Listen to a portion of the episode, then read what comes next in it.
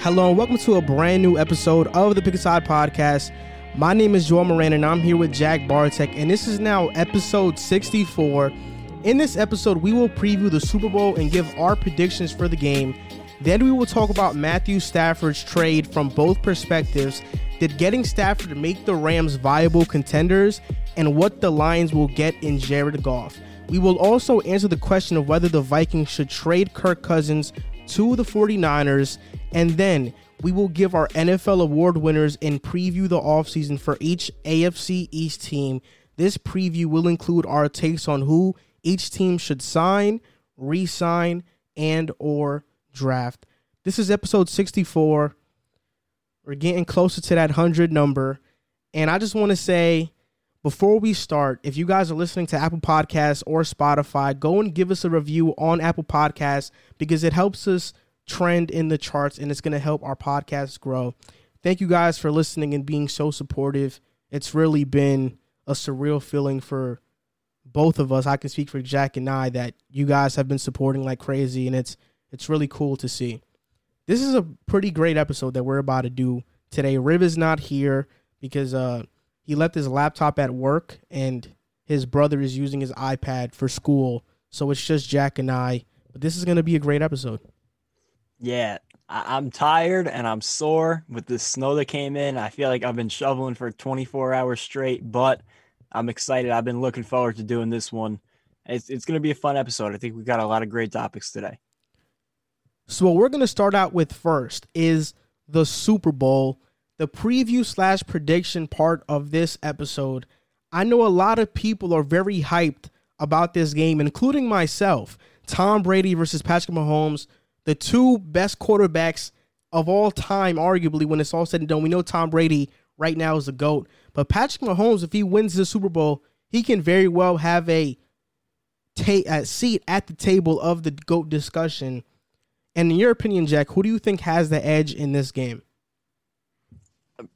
It, it, it's neck and neck. Like it doesn't get much closer than this. We saw them play earlier on in the season, and the Chiefs came firing out of the gates, and the Bucks made the late comeback. Uh, they are two teams that are red hot. They're playing great football. They've strolled through the playoffs, and I'm really excited to watch it. I think it could go either way, but I'm going to give the Chiefs the slight edge. I just feel like Patrick Mahomes is on his own level right now, and that's no disrespect to Tom Brady, but you could go through every group, and I feel like neither team has a huge advantage in any position. Even when it comes to coaching on the sideline, both of these teams are solid everywhere, but I think that Patrick Mahomes is going to be the difference maker at the end of the day. I can get on board with that, but for me, as somebody who picked the Tampa Bay Buccaneers to win the Super Bowl, to make the Super Bowl, and I'm all in on this Bucks team, I am very frightened of the Kansas City Chiefs because Patrick Mahomes seems to be invincible when it's playoff time. This playoffs alone, he has 580 yards, four touchdowns, zero interceptions, and Tyreek Hill and Kelce both have 200 yards receiving. The one thing that can deter the Chiefs from this amazing run that they've been on is their offensive line. Right now, this is their offensive line heading into the Super Bowl. Mike Remmers, who's starting at left tackle, he has zero snaps at left tackle this season. Nick Allegretti, he's an okay player. Austin Reiter, he's an okay player. St- Stephen Steven Wisniewski, he has one game at right guard. He's going to be starting at right guard for them. And Andrew Wylie, their starting right tackle, he has only had one game at right tackle. So this is a very discombobulated offensive line right now. They don't have Kelechi Osemele. They don't have um, Mitchell Schwartz. So it's going to be tough for them. And we know that Tampa Bay is great at rushing the passer. So that can be a major cause of concern in Brady versus Mahomes so far. They're two and two. 120 team total points for Mahomes, 121 team total points for Brady. But in terms of touchdowns and interceptions, it's not even close. Patrick Mahomes has 11 touchdowns to three interceptions, and Brady has six touchdowns to five interceptions. So this is a very close call matchup. And I think the key to this game is which offense can move down the field more consistently. I think in this playoffs alone, the the Chiefs have about six six drives that ended in a touchdown when they were when they had a drive down the field 75 plus yards or more. The Bucks have zero. I was I tried to re rewatch the Bucks and Chiefs game earlier this season. That happened earlier this season. I was unable to because Game Pass was being being very annoying. But watching that game back, the Bucks started out really slow and they came alive late. If they start out slow in this game, I don't I think they're gonna get blown out. They can't start out slow in this game. hundred percent agreed. And I think that Todd Bowles has done a spectacular job with that Buccaneers defense this season and I don't think he makes the same mistake twice. Arguably, one of the most hilarious mistakes of the entire season was putting Tyreek Hill in single coverage to start the game, and we know how that that ended up. Probably the greatest first quarter in NFL history by a receiver, and that kind of set the tone for the rest of the game. And the Chiefs slowed down, but they just couldn't catch up to that first quarter dominance of the Chiefs. I think that Todd Bowles is going to learn from that mistake they're going to come in with a better defensive game plan this game. And you mentioned it before when you were talking about the Chiefs' offensive line. They're a different group, and, and continuity on the offensive line is so important, especially come playoff time, and even more so facing such a great Bucks front attack. And they're going to bring pressure. There's no question about it. It's going to be about Patrick Mahomes getting out of the pocket and making plays on the run which we know he can do. He just has to do it. So I think it's going to be interesting to see if the Bucks defensive front can catch up to Mahomes, bottle him up, and don't let him make plays with his legs or outside of the pocket. Yeah, and for me, this is a very hard game to pick or to root for one team because I love Tom Brady, but I love Patrick Mahomes. Like before Tom Brady, Patrick Mahomes was my favorite quarterback in the NFL for the past two seasons. I'm all in on Mahomes. I think he's gonna go down as the greatest quarterback to ever play the game. At least with the eye test so far, me personally, I think he already is that. When you talk about accomplishments, of course, that's Brady. So for me, this is very hard to pick. And we talked about the pass rush being a vital p- part of the Buccaneers' chances to win. But I think another thing is that their offense has to start clicking and we seen it. I think they got kind of bailed out against the Packers because every single first down we saw it against the Packers. It was a run, run, run, run. There was no there was there was really no creativity on the offensive side of the ball on first down, and I feel like that's where the Bucks have to be good. They're lucky because Brady bailed them out on a lot of third downs, and the team called great plays on third downs. But in terms of first downs, it just can't be runs, and you can't just recycle that play over and over again. Yeah, and I wouldn't expect to see as many mistakes out of the Chiefs as you did out of the Packers. They they had a couple unforced errors, whether it was fumbles, the Scotty Miller touchdown before the end of the half, the management towards the end of the fourth quarter. The the Packers really fumbled that game away, no pun intended. And that's not to say the Bucks didn't play a great game because they did and they deserve to win. But the Packers also had a very real chance to win, and they were just the team that made more mistakes. And I don't think the Chiefs are going to do that same thing.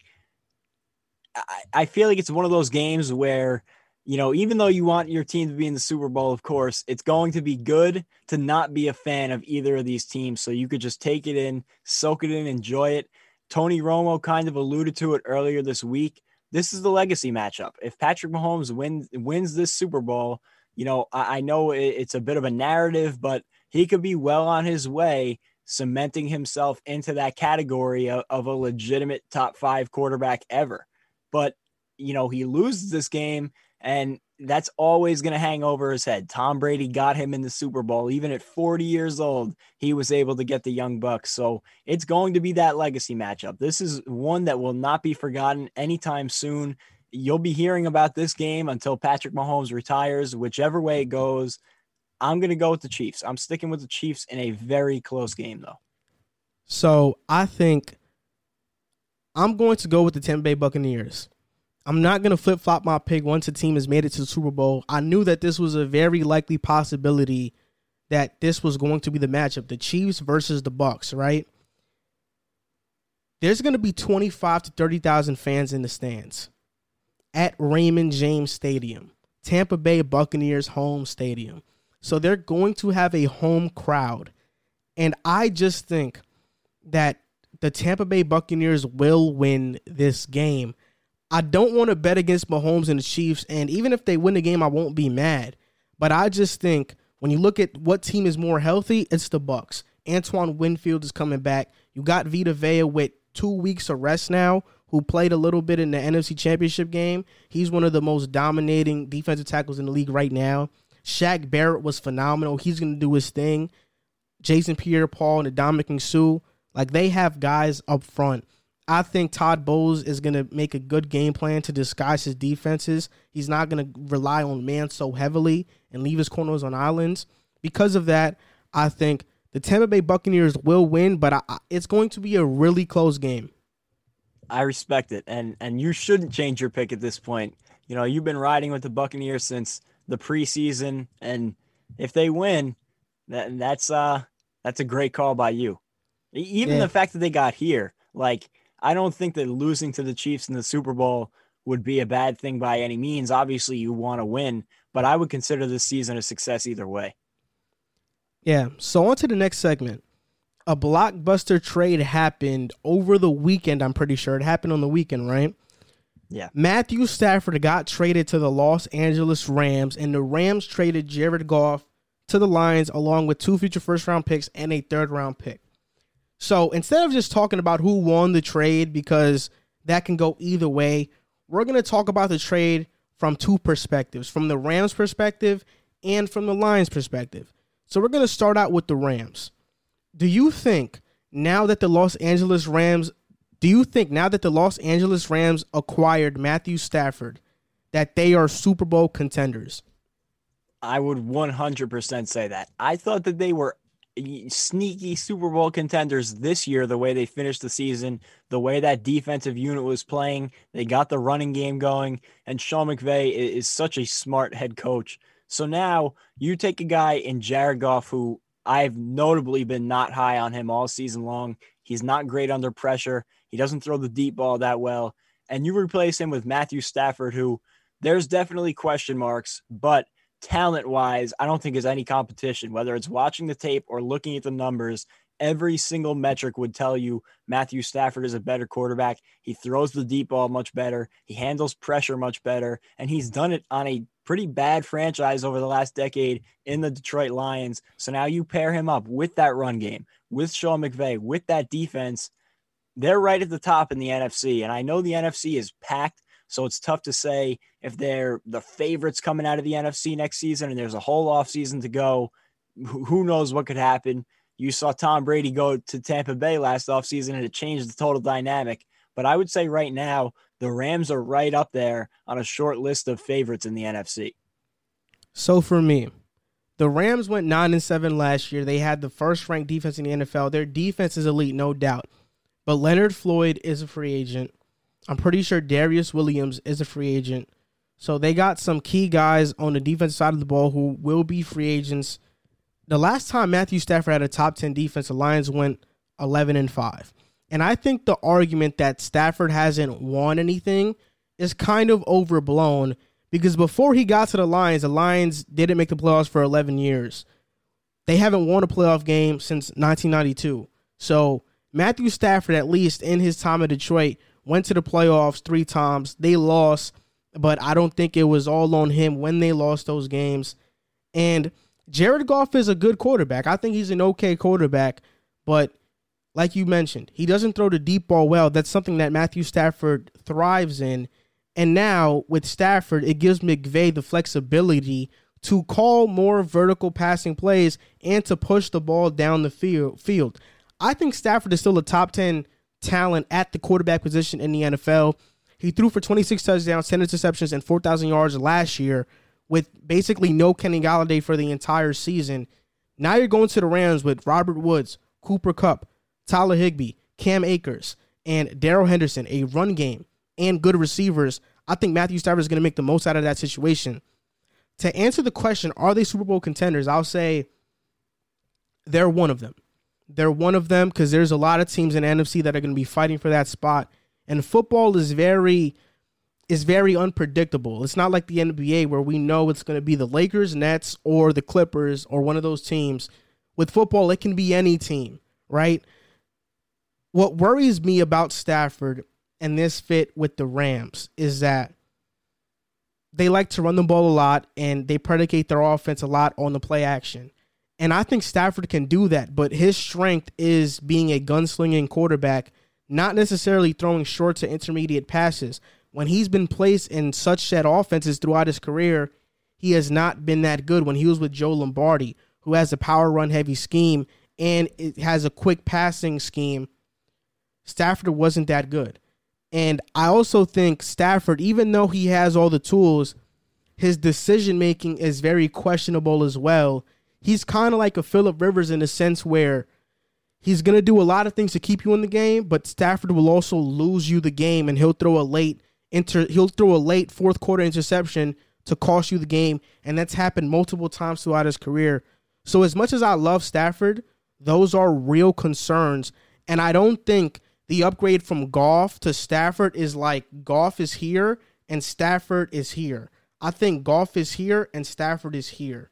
I don't think it's a monumental upgrade and all of a sudden, oh my gosh, they are the team to beat. I think it's a big upgrade and I think they become a better team, but I don't think they become favorites. I, I think that's a fair analysis. Uh, one thing I said earlier on in the season about Sean McVay and Jared Goff was I wondered if Sean McVay wasn't handcuffed to this play action scheme because he didn't trust the talent and ability of Jared Goff. So I want to see when Matthew when Matthew Stafford gets in the building, is Sean McVay going to open up that playbook more and, build that offense around Stafford's ability, or are they going to stick to that play action you know, run game type scheme, run heavy offense. That'll be an interesting thing to see, but I would like to see him open up the playbook a little bit more. They have some great weapons, and now with Matthew Stafford, you know his arm talent. I want to see them open open it up a little bit. Um, another thing you mentioned, just to hit on one of your points, the winning conversation, I feel like Matthew Stafford and Jared Goff are kind of inverses in that in that sense, in the winning game sense. Because you look at Matthew Stafford, he was on some really terrible teams in Detroit with a terrible head coach in Matt Patricia the last few years. And I feel like you can't really blame him for a lot of the struggles in Detroit. On the other hand, you have Jared Goff. One of the biggest arguments in his favor was, well, look at two years ago, he led his team to the Super Bowl. But I would say to that, he didn't lead anything. They had one of the best defenses in the league. They had Todd Gurley, who at that time was, I think, head and shoulders the best running back in the league, and Sean McVay, who was still the shiny new thing, and, and people hadn't really solved his schemes yet. So at that point in time, that was not Jared Goff leading his team to a Super Bowl, though he played well. I'll give him that. And that was the best I feel like I've seen him play in his career was that season. But over time, you got to show improvement. And I don't think that Jared Goff has done that. So I think that bringing in Matthew Stafford, despite his record and all of that in Detroit, makes this offense better. And I can't wait to see him with McVay. And another thing, a lot of people are getting on the Rams about trading the picks. The Rams haven't selected in the first round since 2016. So they and they do a great job finding talent in the later rounds. So I'm not trying to undervalue what first round picks means. And I think it was great for the Lions to get those picks. And it's probably more than you would have expected for Matthew Stafford, but the Rams can find talent later in the draft and they're going all in right now. They are selling out for a championship and I think it was the right move for them. I think the picks thing is is a little bit overblown too, but I think it's overblown for a different reason. I don't think Stafford is worth two first round picks, but I think getting rid of Jared Goff's contract is. And that's why they had to do it. For me, it, you know, I'm a guy who I think Stafford is one of the most underrated quarterbacks in the NFL, and I believe in his talent. But there are some real question marks there, and I know Rams fans are on the fence about this move. Some fans love it, some fans don't like it because they like Goff. and I think even though Goff has been shouldering most of the blame within the Rams' demise, you can say, even though they went nine and seven the last two seasons, and before that made the Super Bowl, it's been Sean McVay has had a hand in this as well. Sean McVay's play calling, he he's gotten figured out to an extent. Last year he got figured out. This year he kind of stole some schemes from the Ravens and Greg Roman's offense and it revitalized the Rams offense a little bit, but then it dwindled down again. I think that Jared Goff is getting unfairly blamed for this, I guess Rams downfall because I think Sean McVay has a part in this and as great as a coach as Sean McVay is, he's an off he's a awesome offensive mind. I don't think he's the type of guy that's going to take Stafford from a top 15 quarterback to now being a top five or top three quarterback in the league. Because we know next season, regardless of how well Stafford plays, the best quarterbacks in the league are going to be Mahomes, Watson if he plays, Josh Allen is going to be there, and I know I'm missing Aaron Rodgers is going to be there. So there's going to be guys that are going to be over Stafford. I think Stafford can have a top 10 quarterback like season, but there are some concerns with him. Even though Jared Goff was very inconsistent, Rams fans might get a little bit mad when Stafford throws some late game interceptions and that loses them the game because it's happened a lot. We'll see if that changes within Stafford's game, but at 32 or 33 years old, I mean, how much can you really change from the player that you once were? I agree with a lot of your points, but I would say overall, if I was a Rams fan or my message to Rams fans, I would be happy with the deal. I think that they got better as a team. I think they gave themselves a better chance to compete for a Super Bowl, which that's what they have to do right now because their draft capital, even before this, wasn't great. Their cap space was really not good. They got off a bad contract in Jared Goff, which I didn't think they should have given him that extension just yet. So overall, I feel like it was the right move considering where they're at. And I'd be excited for this upcoming year. You said it. I don't think they're favorites at the moment. We got to see how the offseason plays out. And I, I still don't think they will be favorites come opening day next year but they're definitely going to be in the mix and they will be certainly contender in the NFC. Yeah, and I agree with that totally. Uh, just to just to say one last thing, I think this marriage between between Stafford and McVay will work out. I think they'll be one of the better teams in the league. I think they'll probably win the division, but we have to be careful about just anointing them favorites before they even play a snap together. I think there are some concerns there, and I hope that Matthew Stafford does succeed because I want him to go out like I want him to go out like a champion because I think he's been very underappreciated throughout his career. But now he has a chance. He's going to be at a national stage in a big city in Los Angeles. He has a chance to kind of rewrite the narrative of his, of his career from being a guy with stats that loses to being a guy that wins. So we'll see what happens. But all in all, I think the Rams went all in with this move because they have little to no cap space. They have no draft capital. So this was a move to go all in and to see if they can win next year. So we'll see if they do that. The player that got traded for Matthew Stafford was Jared Goff. Jared Goff is now on the Detroit Lions. And listen, I don't think Jared Goff is a bad quarterback. I think he's a good quarterback. He gets unfairly criticized, I think, sometimes, even though he has been very inconsistent. And I think he did hold back the Rams. But last season, he completed 67% of his passes, almost threw for 4,000 yards, had 20 touchdowns, and 13 interceptions. Do you think this was a good move for the Lions to move off from Stafford and to get Jared Goff in the building? Well, first of all, I would say this deal was a no brainer.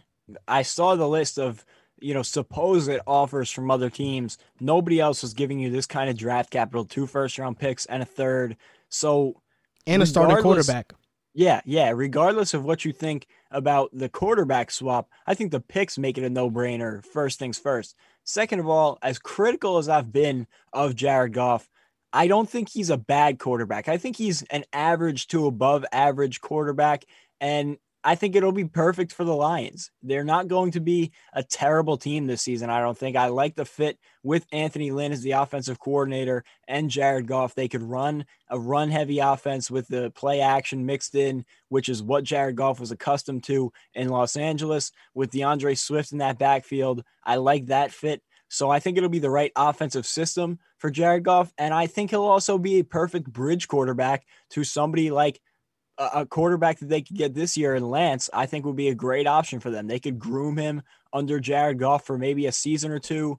And I don't know how the money is going to work out on Jared Goff's contract, but if it's the same way it was in Los Angeles, they won't have to take on as much of a cap hit to move him in a season or two. So, say they draft a quarterback this draft and they sit him behind Jared Goff for a year or a year and a half, they could move him two years from now if they boost his value sort of like uh, I know this is crossing sports, but a Chris Paul to the Thunder. They brought him in, they kind of revitalized his image a little bit, and they traded him off for more assets. So I think it's a great move for the Lions.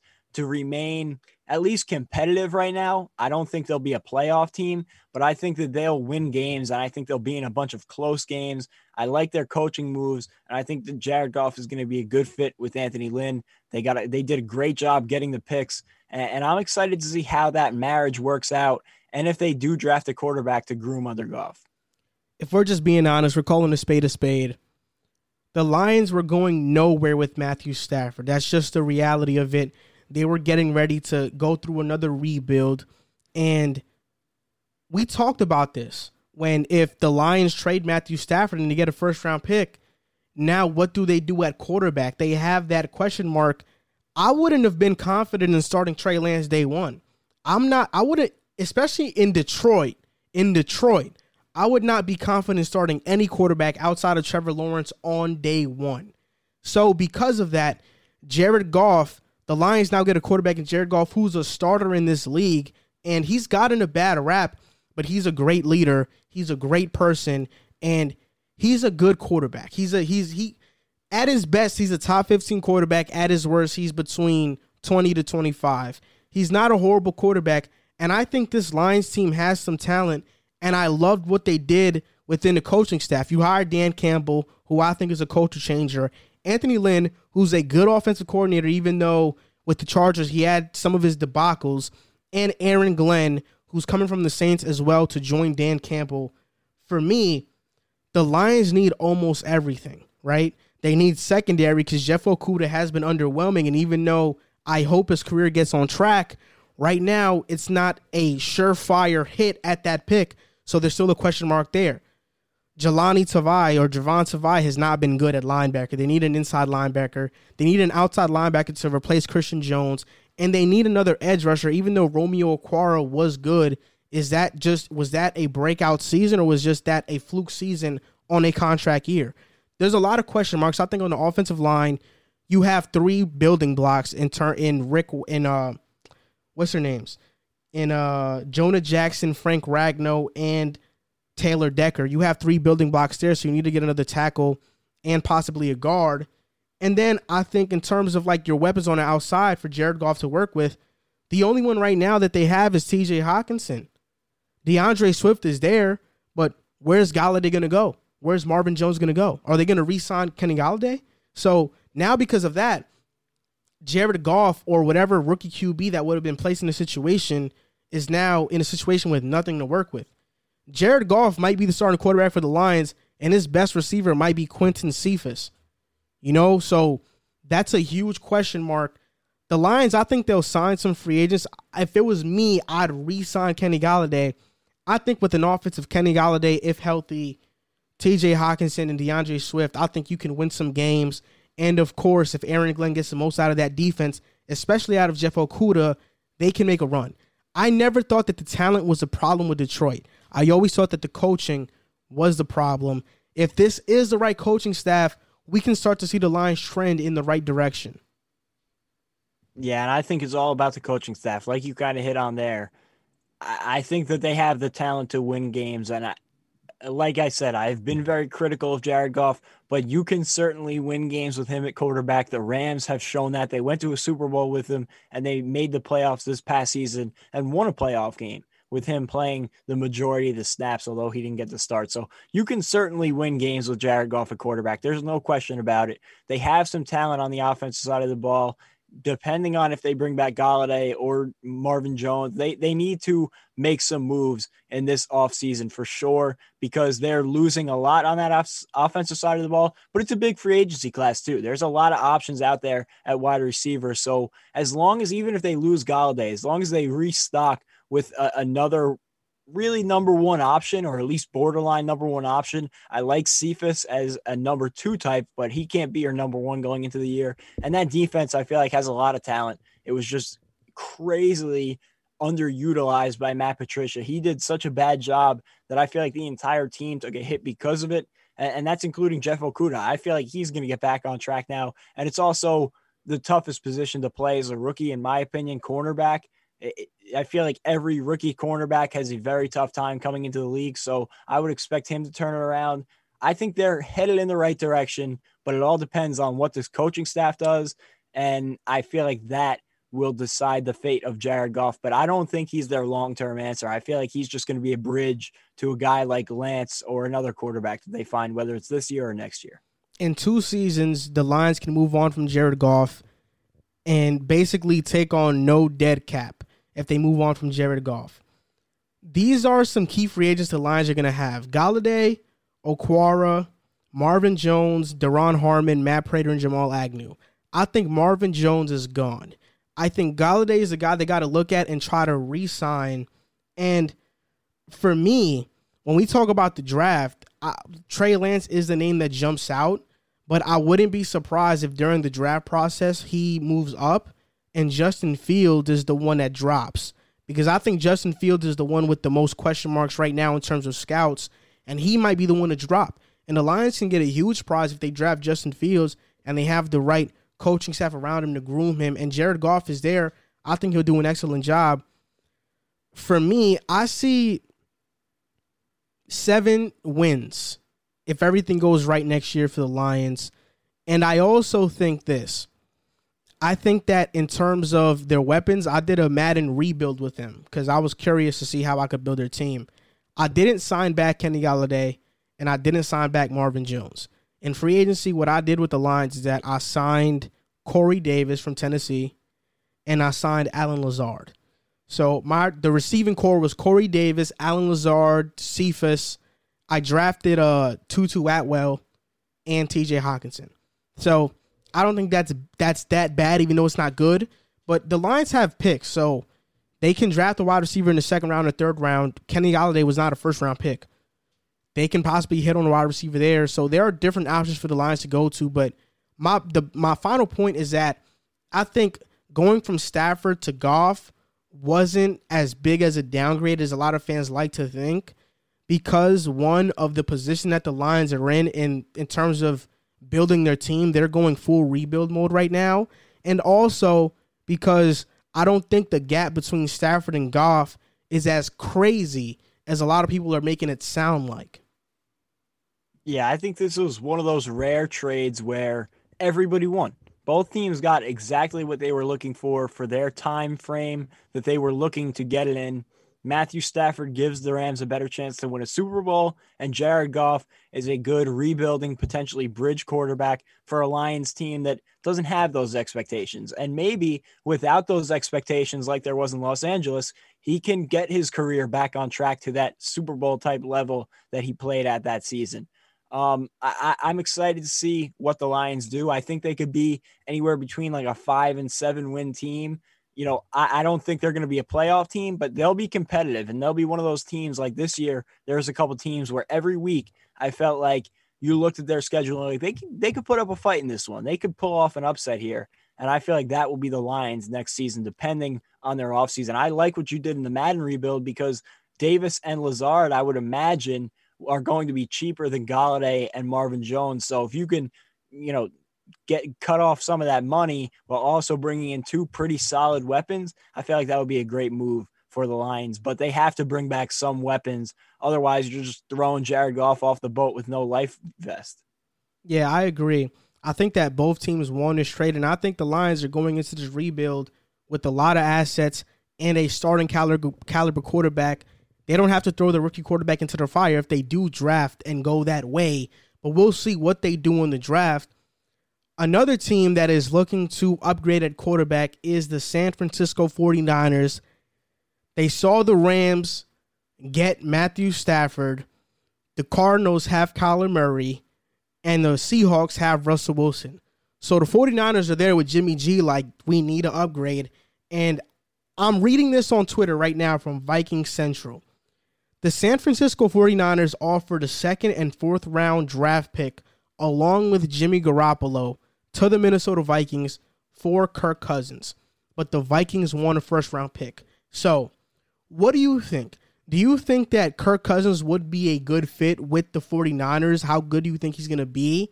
And also, should the Vikings make this trade? Remind me, what pick do the Vikings have in this year's draft? Do you know? they possibly have between the 14th to like 18th pick. I could double check.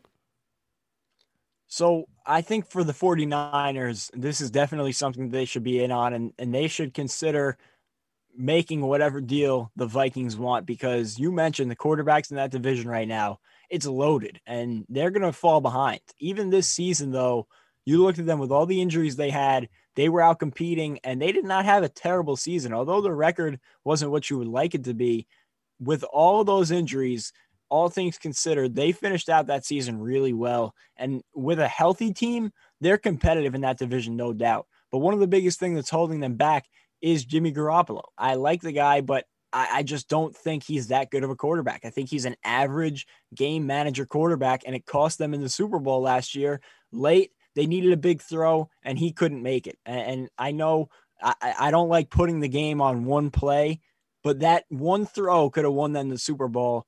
And that was just a microcosm, I feel like, of what Jimmy Garoppolo is to that team. And Kirk, Kirk Cousins will be a huge upgrade over Jimmy G, I think. And if they really want to compete in that division, I know they're not in the best situation money wise. Deshaun Watson is kind of off the table for them because of their money situation. And, and, you know, I don't know if they would have the compensation to get him without giving up a Bosa, and they're not going to do that.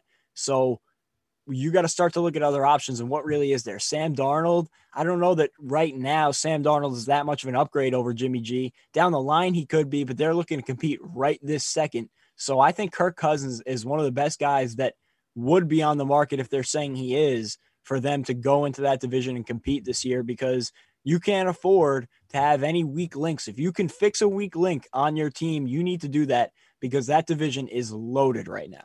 I'll say this first things first. Um, the 49ers do have the money to get Deshaun Watson. They they have over 50 free agents in this upcoming free agency. Like so they got a lot of players that they got to sign back so they can get Deshaun Watson if they want to. They have 10 picks in this upcoming draft. They have one in the first round, one in the second, one in the third, one in the fourth, and three in the fifth. And then outside of that, I'm not gonna name those picks because I don't think they really matter even though they could get a good player there. For me, Jimmy Garoppolo is what every Kirk Cousins hater thinks Kirk Cousins is, right? That's what I think Jimmy Garoppolo is. I think he's a fine quarterback. He's an average quarterback. And, you know, I think that Garoppolo missed a lot of plays in the Super Bowl, but there were a lot of also great plays made by the defense. One notably where Deebo Samuel was open and could have got a first down on a much needed first down, and Chris Jones batted the ball down. There was a lot of that going on. I think also if the defense doesn't give up that big play to Mahomes and Tyreek Hill, then we're having a different conversation. And Jimmy G is a Super Bowl winner. You know, so I think there's a lot of things that went into it. I think sometimes we look at who won and who lost, and we're biased towards who won. And we tend to think that because they lost, they did everything wrong. And especially in the NFL at the quarterback position, they get blamed the most. Kirk Cousins has not been good in primetime games. Like that is something that you can see. He gets tense during them. I wouldn't be sure how much I'd bet on Kirk Cousins. Is he an upgrade over Jimmy G statistically? Yes, no doubt about it. Do I like Kirk Cousins? Yes. He has a connection with Kyle Shanahan, already because they were together with Washington. So I think that would work out really good. But in terms of going from Kirk Cousins to Jimmy G, what are you really getting? You're not getting a quarterback that's more mobile you may get a better better decision maker, a guy with a little bit of a better arm. But Kirk Cousins in Minnesota had Stefon Diggs and Adam Thielen, then Justin Jefferson and Adam Thielen. Jimmy G, his receivers were injured, and until Emmanuel Sanders got there in 2019, he really didn't have anybody to throw the ball to. And this season he was injured, so we didn't see what he did with that. We know George Kittle is an amazing tight end, but in terms of an outside threat, the 49ers have never really had that. So Kirk Cousins going from Minnesota to now going to the 49ers with no real number one outside threat, like how good is he going to be? And does he really take you over the top? I think this would be a, an in the moment decision and move just to upgrade now. I think that the 49ers, the only quarterback they should be looking at is Deshaun Watson. And if I'm the Vikings and I can get a first overall pick for Kirk Cousins and Jimmy G, I do that in a heartbeat. If I'm the 49ers, I don't go after Kirk Cousins so crazy. Like so so like the way they're going after him, I wouldn't go for Kirk Cousins that way. But if I'm the Vikings and they offer me a first and Jimmy G, I'm gonna take that deal. Yeah, I wouldn't I wouldn't do a first if I was the 49ers, but if it was a second and a fourth, I would feel okay doing that. I think they could manage giving up those picks for the slight upgrade at the quarterback position and betting on Kirk Cousins fitting into that Shanahan scheme. I think that would be a good fit. So I I think it's it depends on the price tag. If they're not going to give him up without a first round pick, I would call it off. Send everything you got for Deshaun Watson and hope that you could get him. If not, I mean, yes, they can win with Jimmy Garoppolo. It would be nice to get an upgrade, especially in a season where it feels like there's so many quarterbacks on the move. And if you wanted an upgrade, there are options out there, but don't oversell. Don't sell yourself out for one and ruin a potential future because they do have a lot of young talent on that team. So, you know, they're not necessarily in that win now window like the Rams may be because of their cap situation and their pick situation. So, I feel like they could afford to wait it out a little bit instead of selling the farm for a guy like Kirk Cousins reactionary off of the Stafford trade to LA. I disagree. I think the the 49ers are in a win now situation. I think every team in the NFC West outside of the Cardinals and even the Cardinals, they're all in win now situations cuz they've all have given big contracts to players, especially the Rams and the Seahawks, they're all in on Russell Wilson, which they should be. They're all in. When you have Kyle Shanahan as coach and you just made the Super Bowl a year prior, like you're all in. The 49ers, the only reason they make this move for Kirk Cousins is because they're all in right now. But I just don't think that's the quarterback they should be looking at. I think instead I'd draft I'd, I'd go up in the draft and take Zach Wilson. I think Zach Wilson in the Kyle Shanahan system would be a great quarterback.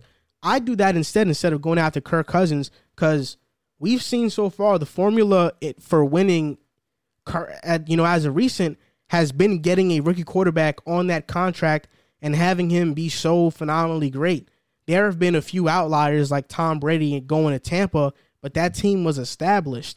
But when you look at the teams in the AFC, Josh Allen with the Bills, Mahomes with the Chiefs, Lamar Jackson with the Ravens, um, Baker with the Browns, they're all quarterbacks on rookie deals that the teams have been able to surround them with a bunch of talent because of those rookie deals.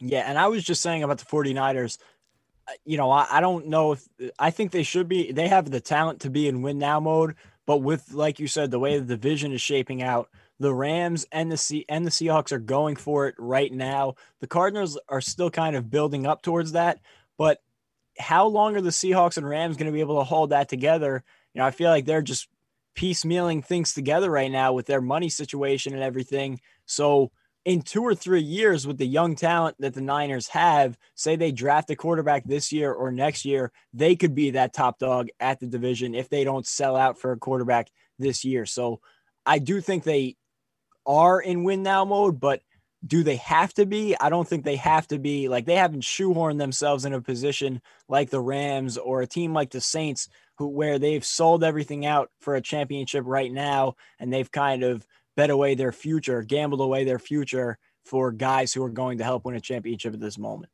I mean, I can see where you're coming from, but in terms of, I mean, you talk about how long do these teams have? Russell Wilson is going to be Russell Wilson for a, for a while, so you know that's going to be a long wait if you're waiting on Russell Wilson to decline.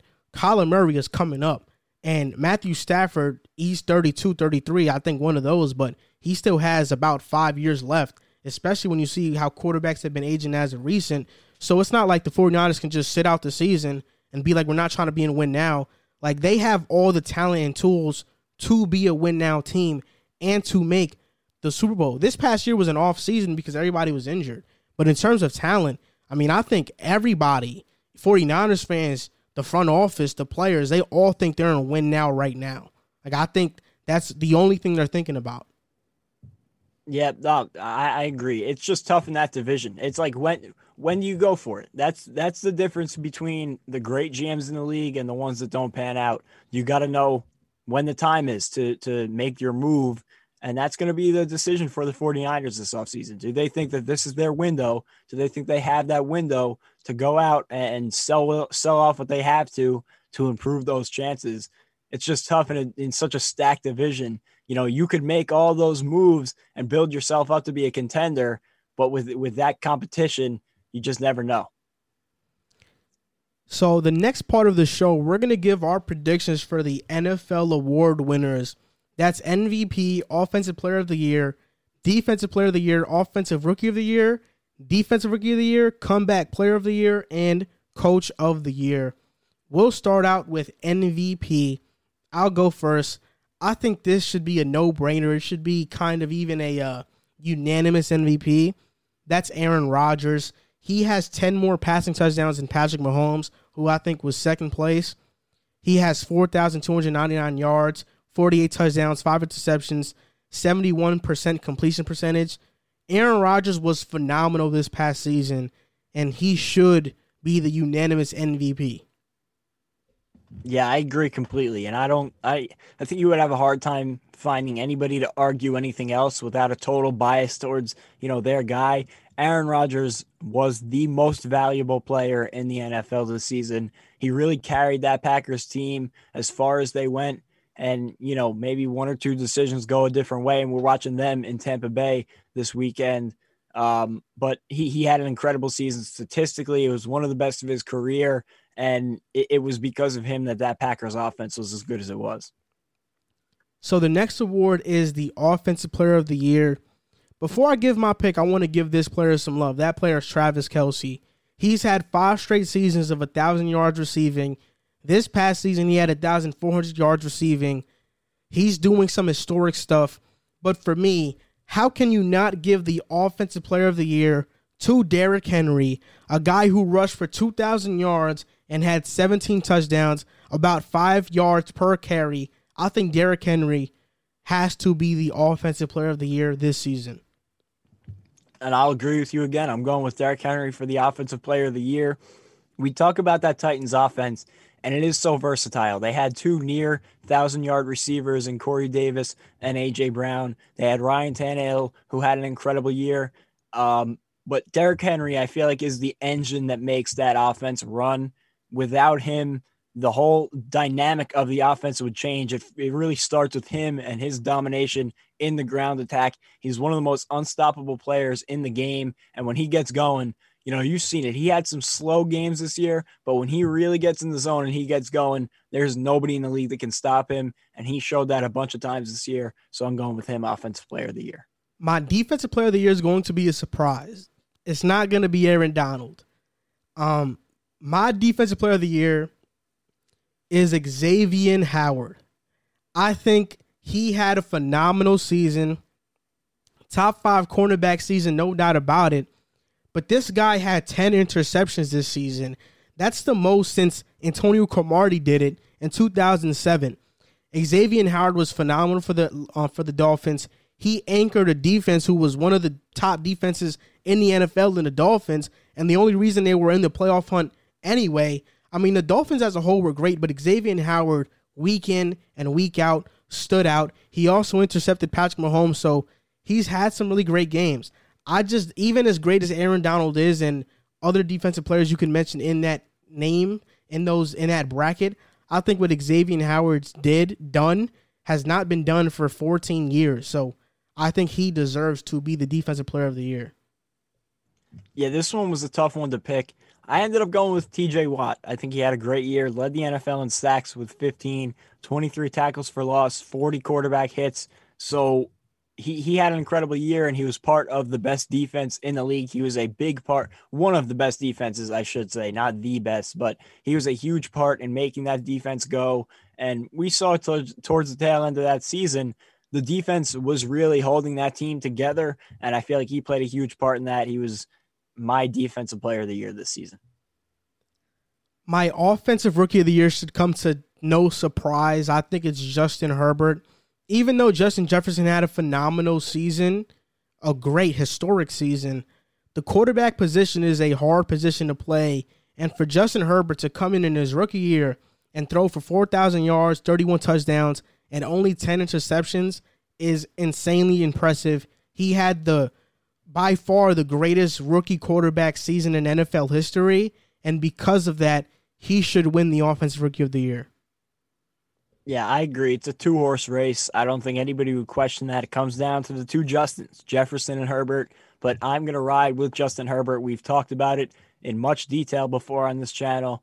Um, but I just think, like you said, him playing the quarterback position on a Chargers team that, yes, they underperformed, but I feel like a lot of it was circumstances out of his control. And he played great in spite of the issues surrounding him on that team. The special teams wasn't great. The defense was bad. The coaching, game management was terrible. So, uh, despite all of that, he still had them as one of the most competitive teams in the league for a, a team with a below 500 record. They had the most one score losses or losses in one score games in the NFL. So I just feel like what he did with that team at the quarterback position was super impressive. But realistically, you can't go wrong with either of these guys. They both had historical seasons, and I don't think anybody will forget this rookie class for a long time. So for my defensive rookie of the year, I wanted to go with somebody outside of Chase Young. I was thinking maybe Antoine Winfield, but then I looked at his stats and they just don't compare to Chase Young. I think Chase Young should win this award by far. I think everybody knew he was going to be this great. There were some people who kind of hated a little bit and didn't think so, but he was great. He had 10 tackles for losses, 12 quarterbacks hit, seven and a half sacks, four forced fumbles, four passes defended, and three fumble recoveries. Chase Young was a huge reason as to why Washington was that great of a defense. And because of that, I, I, I mean, I don't see another rookie in this class on the defensive side of the ball that was as dominant as Chase Young was this past season. Yeah, and there were some really good defensive rookies, and I hate to be, you know, drawn up chalk here, but it has to be Chase Young. He was incredible. He was all every every bit of the generational talent he was made out to be. I was glad to see it because I was a huge Chase Young fan coming into this draft, and he really blew up that that Washington football team defense and the change, the leap that they took from last year to this year. I feel like he was a huge part of that and a huge part of them being a playoff team and being in a playoff game. So he had an incredible year. You reeled off the stats, and I feel like he is more than deserving of the defensive rookie of the year. So my next guy, comeback player of the year.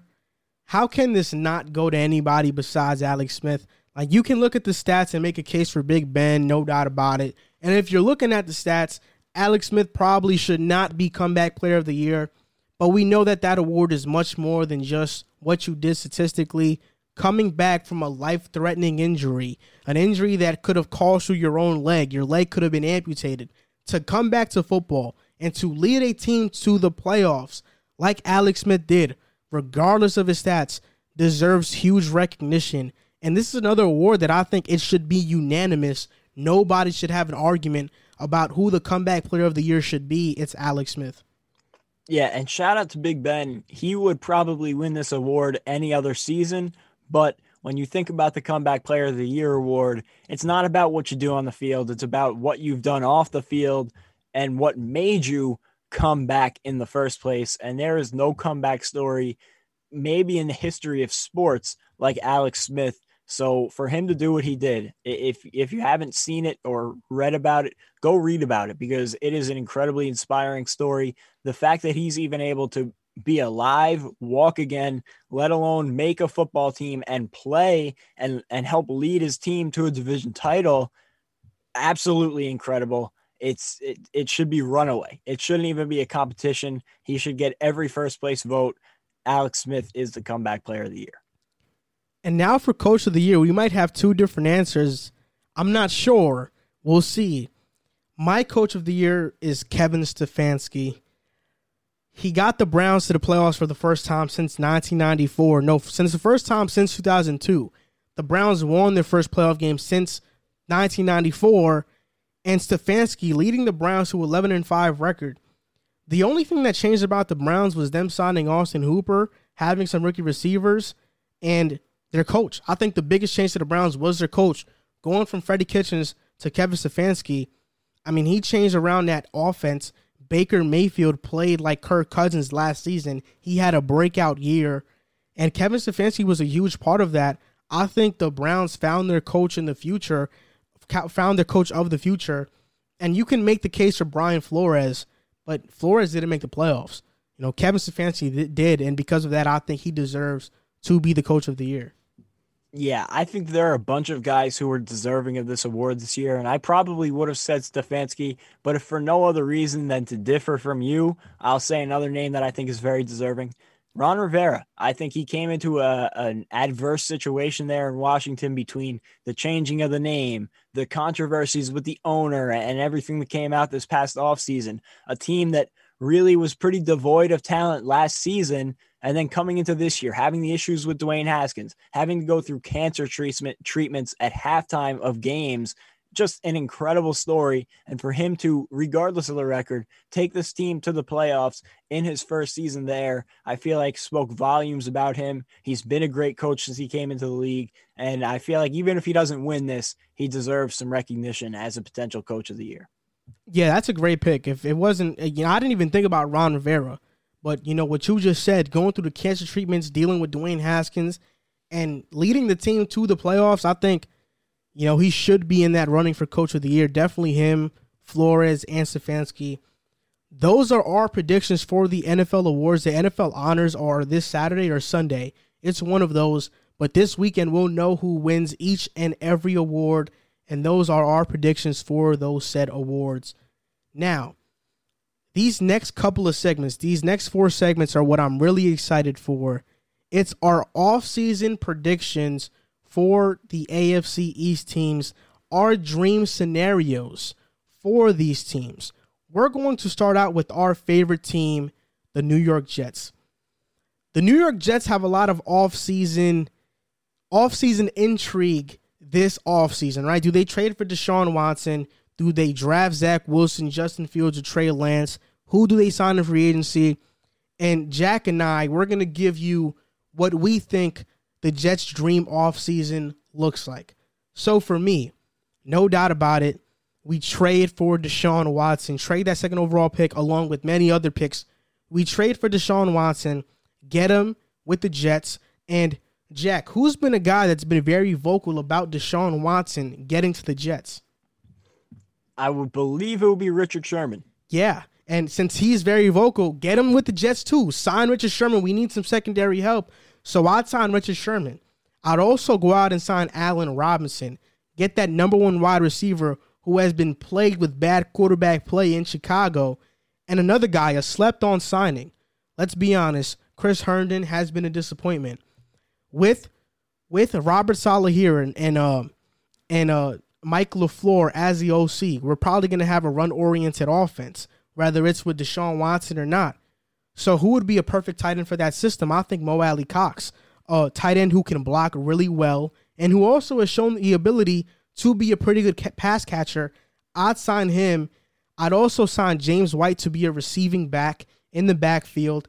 And I'd also sign uh, either one of these three guys Ryan Kerrigan to be the net edge rusher, Yannick Ngakoue, or Joe Thuney, because we need a guard badly. I'd sign them. So my dream offseason in free agency would be getting Deshaun Watson, Richard Sherman, Allen Robinson, Mo Alie-Cox, and Joe Thuney, and also an edge rusher. And if we don't trade for Watson, I do everything that we I just said we do, but I draft Trey Lance with the second overall pick. I know that's a hot take, but I'm really high on Trey Lance, and I draft Trey Lance with the second overall pick.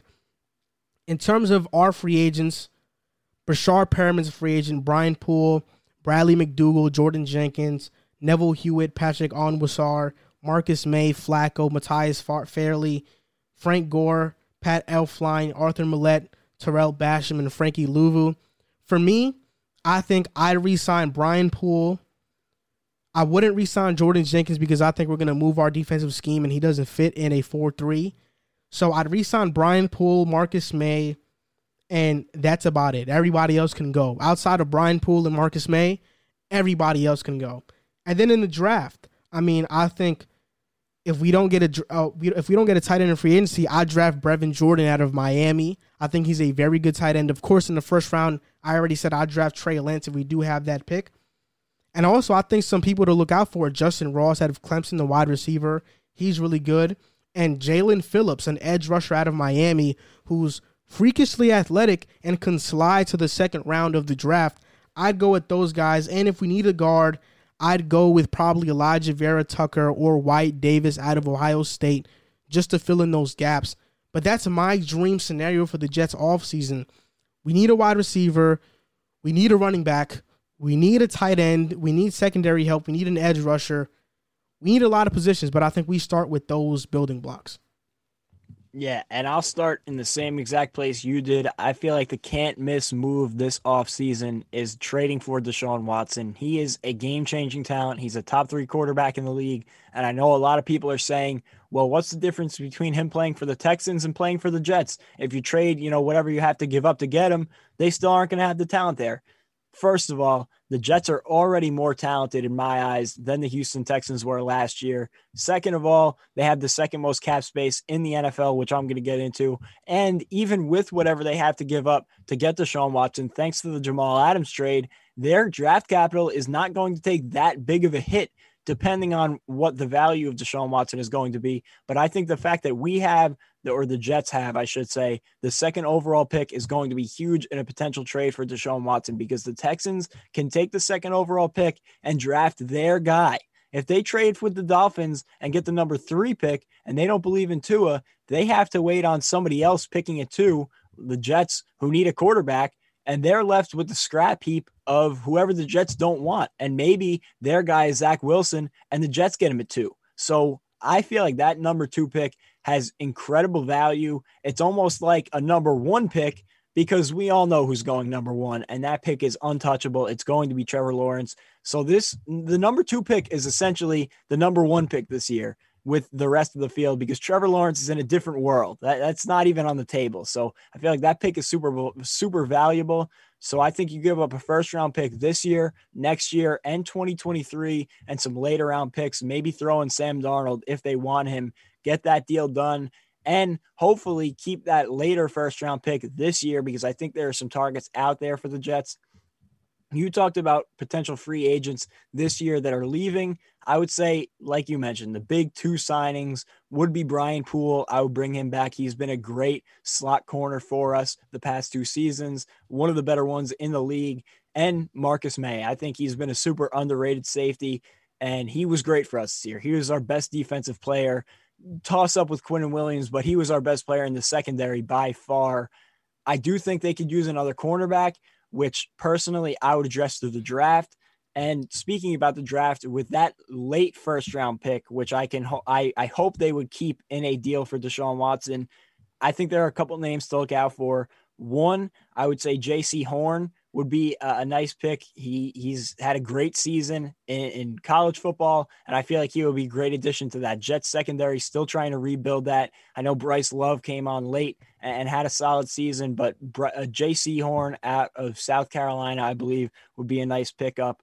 Some other guys that could or couldn't be on the board: Gregory Rousseau Rousseau, however you pronounce his name. I've heard he, he's sliding back in the draft a little bit. He's a crazy raw talent, and if you could get him in as your edge rusher, you know, and and you get him in the building with Robert Saleh, I feel like that would be a good pick to fill that hole at edge rusher. And then also some guards. You mentioned Wyatt Davis and um, Ali uh, Vera Tucker, however you pronounce his name. I feel like those two guys would be good targets at that pick. But that 23rd pick could be very instrumental in filling a big hole with a day one starter. So uh, that'll be an interesting pick. A name I want them to look at late: D'Wayne Eskridge out of Western Western Michigan, I believe. Yeah, out of Western Michigan. He's been a slept on receiver in this class. And I feel like he can slide into one of the later rounds. And with our need at receiver, I feel like he could be a good guy to bring in with a later round draft pick. And we have a bunch of draft capital. So that would be an interesting name to look at. Um, getting the free agency, they have all the money in the world that you could possibly imagine. I would say a couple names to look out for. First things first, the wide receiver position has to be addressed. The big names, Allen Robinson, Chris Godwin, Kenny Golladay, those should be the three names that they are mainly looking at.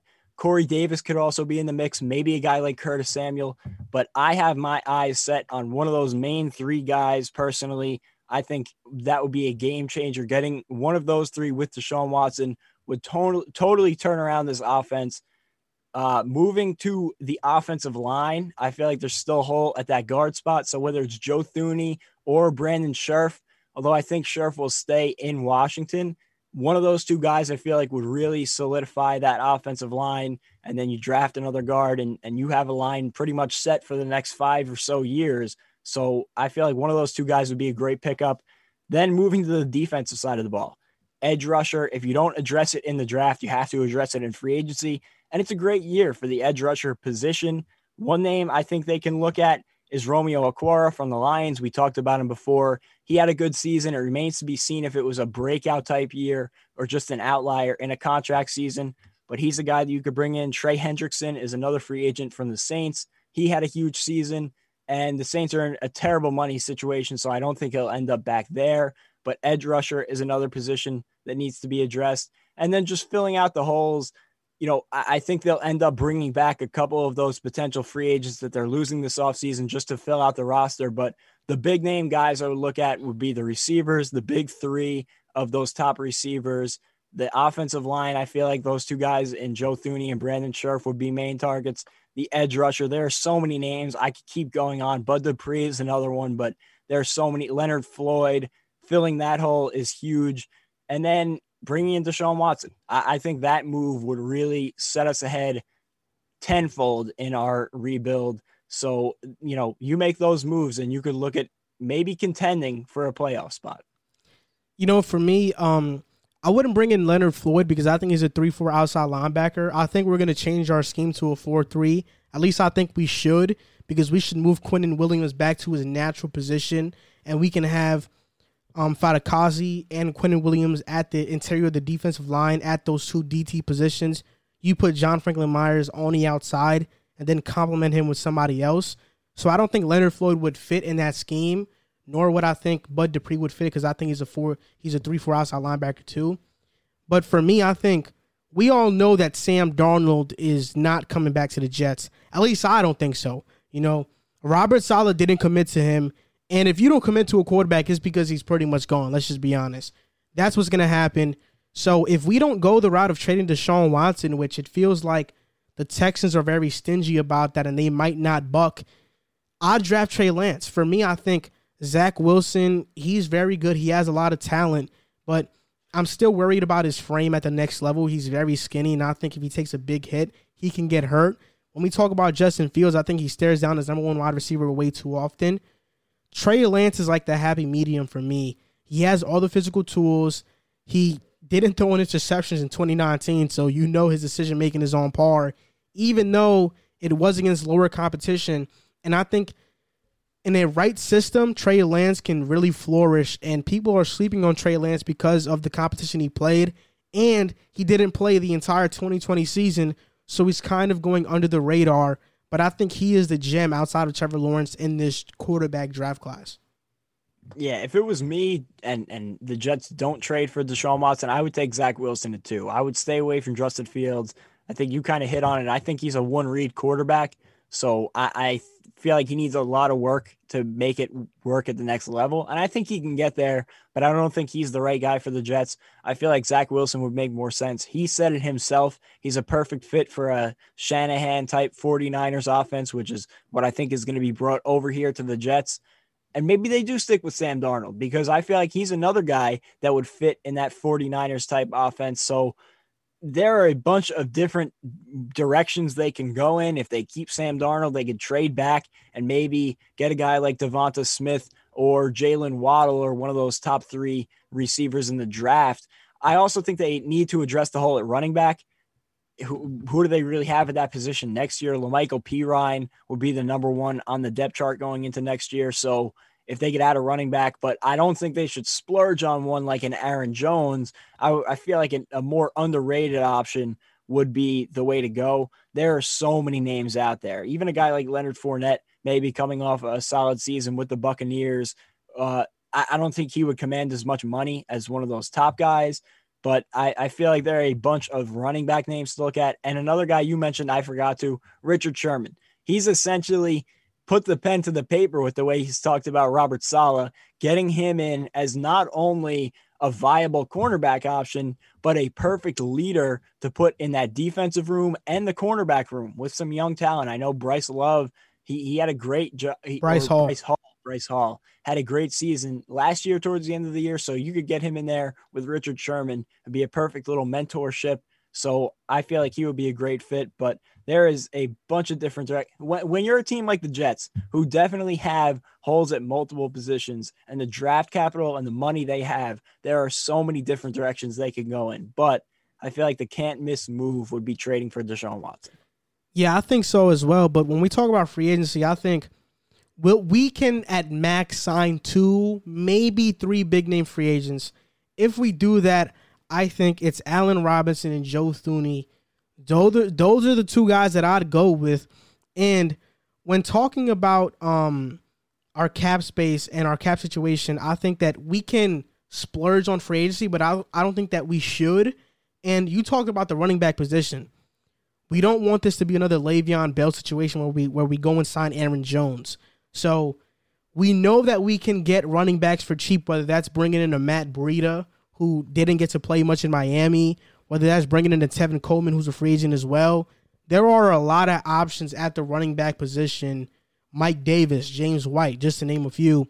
So the Jets don't really have to try to get a cornerstone running cornerstone running back. We can have a running back by committee system, which is what Shanahan does regardless. Yeah, and I don't think that splurging for a running back is the recipe for success anywhere in the NFL. I feel like the one the one outlier I would say is the Titans, where they've paid Derrick Henry, and he really has been that dude in Tennessee. But even when you look at the top teams in the NFL, who is paying a running back big money, I just don't think it's the right way to go about things. And I don't think it's the right way for the Jets to go about it. You said it perfectly. They have room for two or three big name signings. One, I would go for a wide receiver because there are so many good options out there. You really can't miss and then two, I feel like the guard position is one that I would rather an NFL veteran rather than throwing a rookie into the fire or throwing two rookies into the fire, I should say, because they're really really looking to fill two guard spots this offseason. So if you could get one of them with a solidified NFL veteran, I feel like that would be the right way to go. Edge rusher, I would feel more comfortable taking in the draft. Cornerback, I feel like you can get a little bit cheaper and through the draft. So wide receiver and guard would be the two positions I would heavily target in free agency. Yeah, I agree. And that's our dream offseason for the New York Jets. The next team we're going to talk about is the Miami Dolphins. There has been no rumors that they're going to move on from Tua. So the Miami Dolphins going into this offseason, they have cap space, they have draft capital, and they have what they hope to be their franchise quarterback in Tua Tagovailoa. I'll go first in terms of what I think the Dolphins should do in the draft, and then you can, you know, piggyback on that. I think you build around Tua. I don't think the Dolphins are going to trade for Deshaun Watson, at least at this moment. There has been no real reports or real traction of that happening. And because of that, I think the Dolphins stick with Tua. And the wide receiver that plays to Tua's strengths the most is DeVonta Smith because he can create separation. And Tua has shown an ability not to throw the not to throw the football at receivers who are kind of in 50-50 situations. He has to see you be wide open, and that's when he's going to make the throw. I think DeVonta Smith is the perfect guy for that. Even though I think Ja'Marr Chase might have the edge over him in terms of who's better, I think for the Miami Dolphin system and to fit Tua, DeVonta Smith is the pick to go. And the Dolphins need a guard, kind of like the Jets. They need a guard. Wyatt Davis is out there. Alijah Vera-Tucker is out there. And I also think that the Dolphins, if they want to complement and get another tackle in the building, they should look at Rashawn Slater long and hard because Rashawn Slater, he's a guy who's getting slept on, and Penei Sewell is like the the gem of this draft. But Rashawn Slater is not that far off from him. So I think that's what the Dolphins should do in this draft. You draft DeVonta Smith and you get some depth at the on the offensive line with your later pick. Yeah, starting with I'll start with the Deshaun Watson talk. I will say things that you say can change at any time in the NFL, and we've heard it time and time again you know, the Giants said that they didn't re-sign Odell Beckham just to trade him, and then they traded him. The Cardinals said Josh Rosen was their guy, and then a month later they went out and drafted Kyler Murray, so on and so forth. I will say what the Dolphins said about Tua Tagovailoa. I believe the quote was something along the lines of "He is our starting quarterback." It was pretty assertive that he was going to be their guy. It wasn't a, uh, you know, try and walk around the question type quote where they were saying, "Well, he's our starting quarterback today." they were saying he's our starting quarterback, he's our future, and I feel like they really do believe in him, despite what their actions may have shown this offseason or this last season. So I think he's going to be their guy moving forward, and I think they're going to look to build around him, which I don't think is a bad decision because they can improve that offense this offseason, and it would start with the third overall pick. And that could go two ways. You could either take Penei Sewell, who is uh, supposedly a generational talent at the tackle position, and you could shore up that offensive line for Tua Tagovailoa, or you can go out and get a receiver. I agree with you. I would take Devonta Smith. I think he's the perfect receiver for Tua Tagovailoa. I feel like his playmaking ability, his ability to move after the catch and gain yards after the catch, and then also his ability to make tough catches in traffic guarded tightly he is the perfect all around type receiver for Tua Tagovailoa. And I feel like he would be the selection at number two overall. That offense is really what needs work.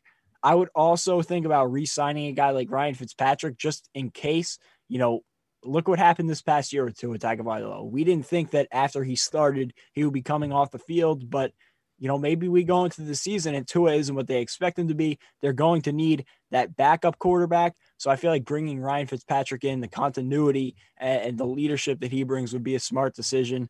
And then also their money, I think they should look at targeting one of those big three wide receivers, like I mentioned for the Jets Allen Robinson, Chris Godwin, and Kenny Golladay.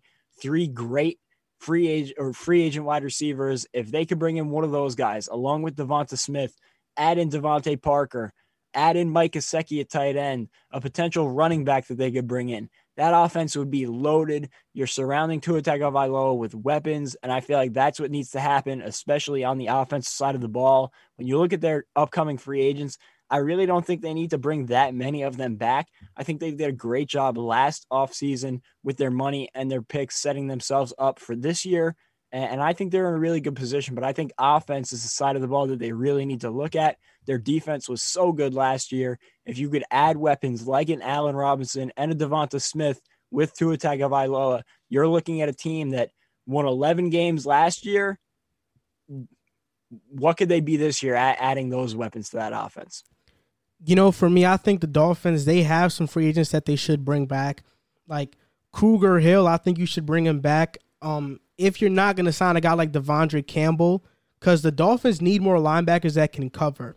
And I think De'Vondre Campbell would be a huge addition. But for me, you bring back Fitz just to have a backup quarterback. Matt Breida, he's probably gone. But Ted Karras is the center they signed last season that came from the Patriots. You have to bring him back. I think Ted Karras did an excellent job with the Dolphins at the time he was there, and he has shown to be a great locker room presence.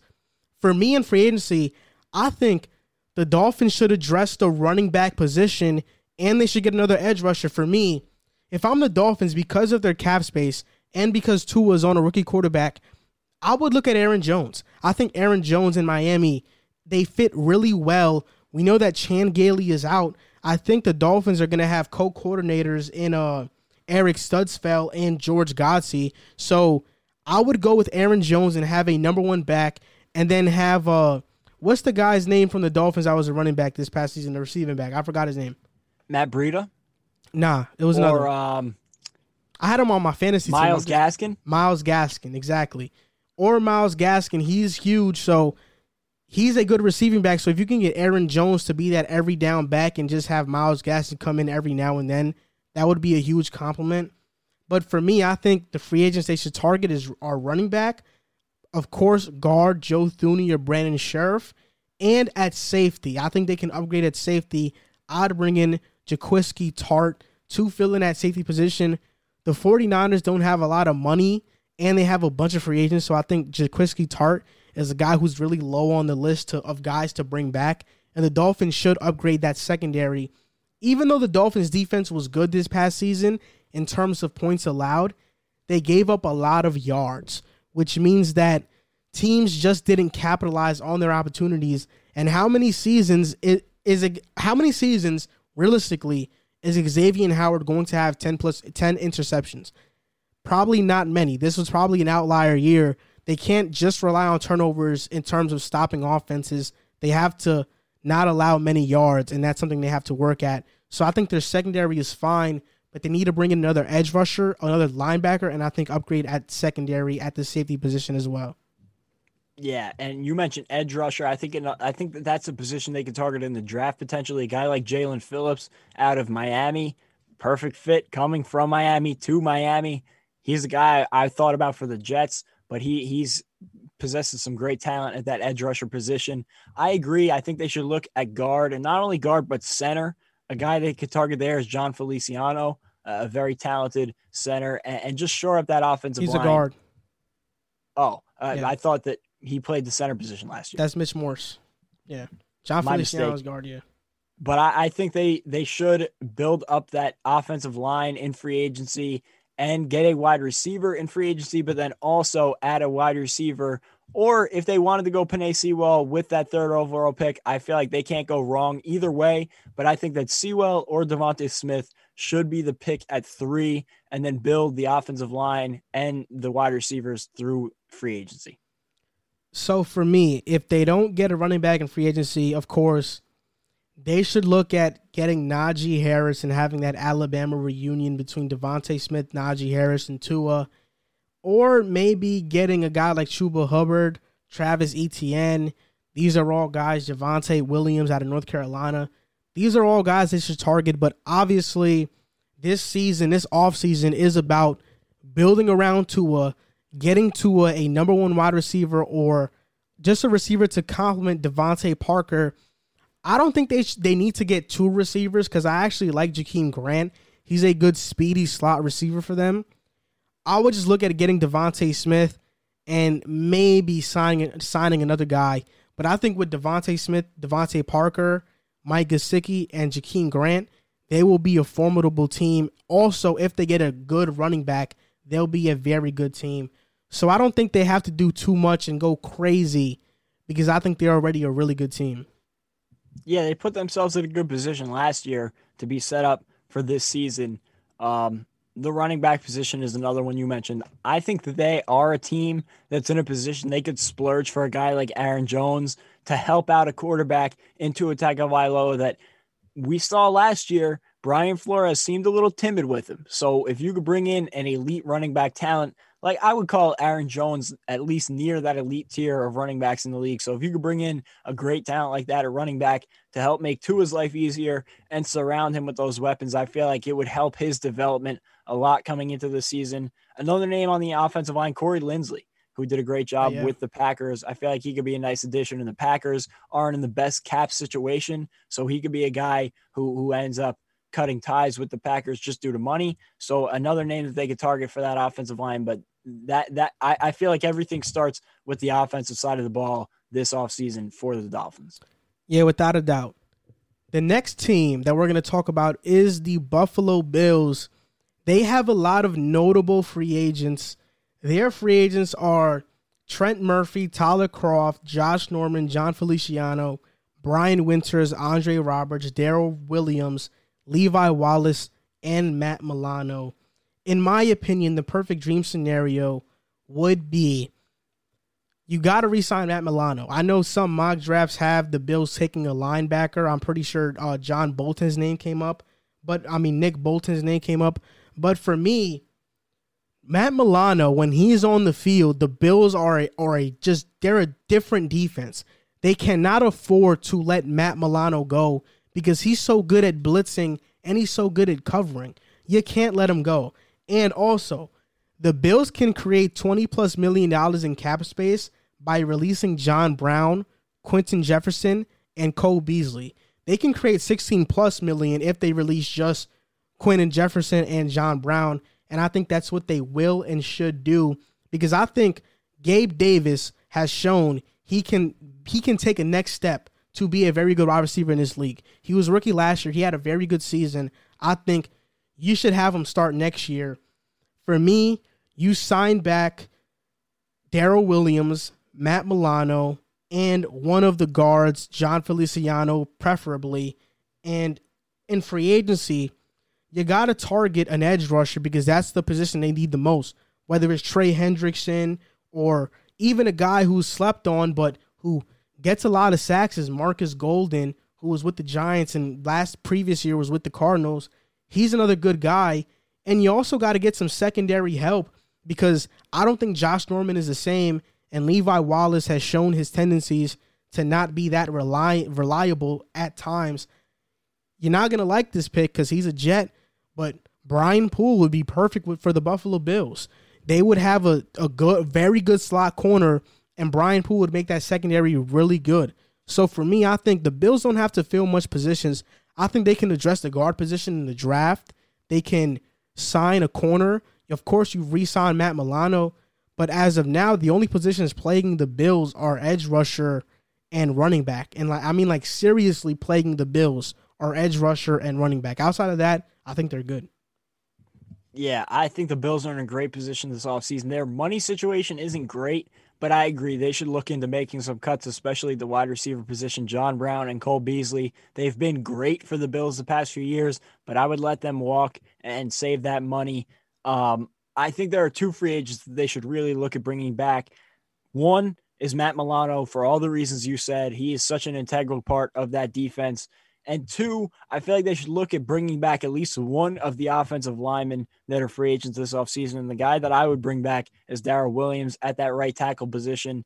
Um, I, I don't think they're going to be able to bring back all three with their money situation, but between Brian Winters, Jon Feliciano, and Daryl Williams, Daryl Williams is the guy that I would keep. And then I would look to maybe fill in those two guard spots during the draft at some point.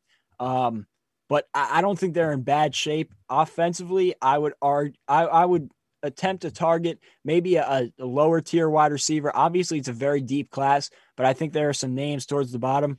A guy who was a Jet this past year, Breshad Perriman, I think would be a nice pairing with Stefon Diggs. You could probably get him for cheap because he didn't have a great season statistically. And just to give a, a viable number two, if you're getting rid of John Brown and Cole Beasley, I also like Gabe Davis but I do think that adding in a more established number two slash number three type would be the right move for this offense.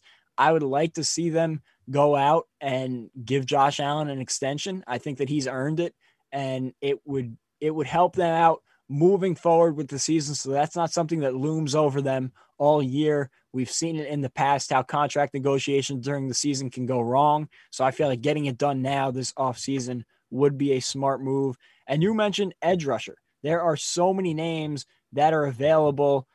One guy that I would target, I, I, I don't know if they'll have the money to sign him, depending on where they go elsewhere, but I would look at Shaq Barrett. He had an incredible season with the Buccaneers. I mean, he's one of the best in the league at the edge rushing position, and he would really make that defense uh, uh, one of the better units in the league if you could bring him in and shore up that one big hole on the defense. So if you bring in a guy like Shaq Barrett, it will be huge. But there's a bunch of guys at that position, even if it's a guy like Yan- Yannick Ngakoue, Trey Hendrickson, Matthew Judon. So there are a bunch of different ways that they could go with that edge rushing position. But I feel like that's the that's the big need they need to address. So if they're going to bring in one big free agent, it should be at the edge rushing position.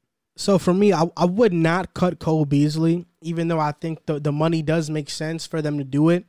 But I think I would not cut Cole Beasley. But if they do go that route, then I wouldn't bring in Breshad Perriman because he's an outside wide receiver. He can't really line up anywhere else in the field. He's not that good.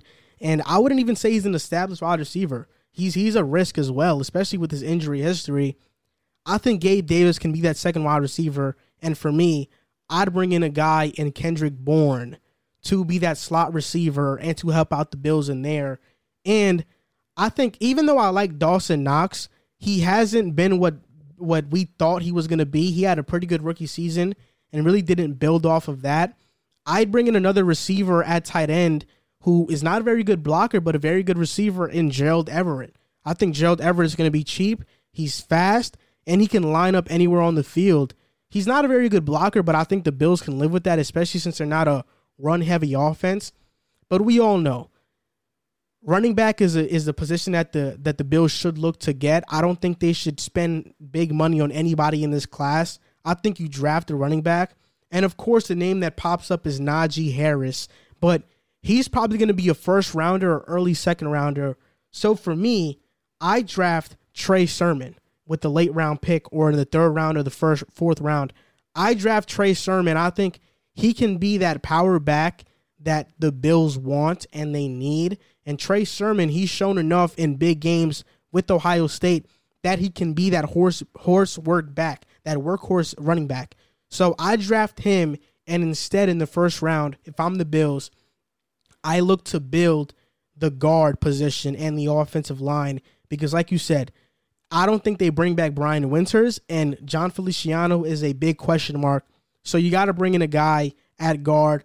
I'd go with Wyatt Davis, but there's also guys like Alijah Vera-Tucker that you can very well go with.